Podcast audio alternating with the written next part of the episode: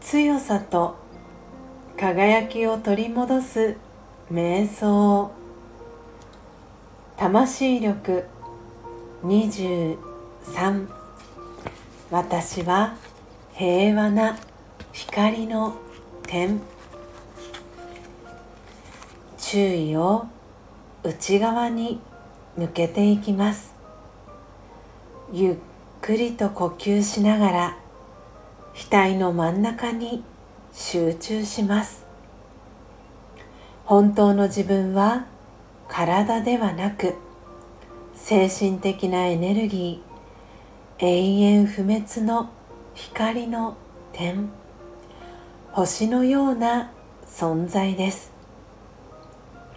体とは別のもの。額の真ん中にいます体を車に例えれば私はその運転手です長い間自分がドライバーであることを忘れ車だと思い込みそのためあちこちでぶつかり痛みを体験してきました今本当の自分に気づきます。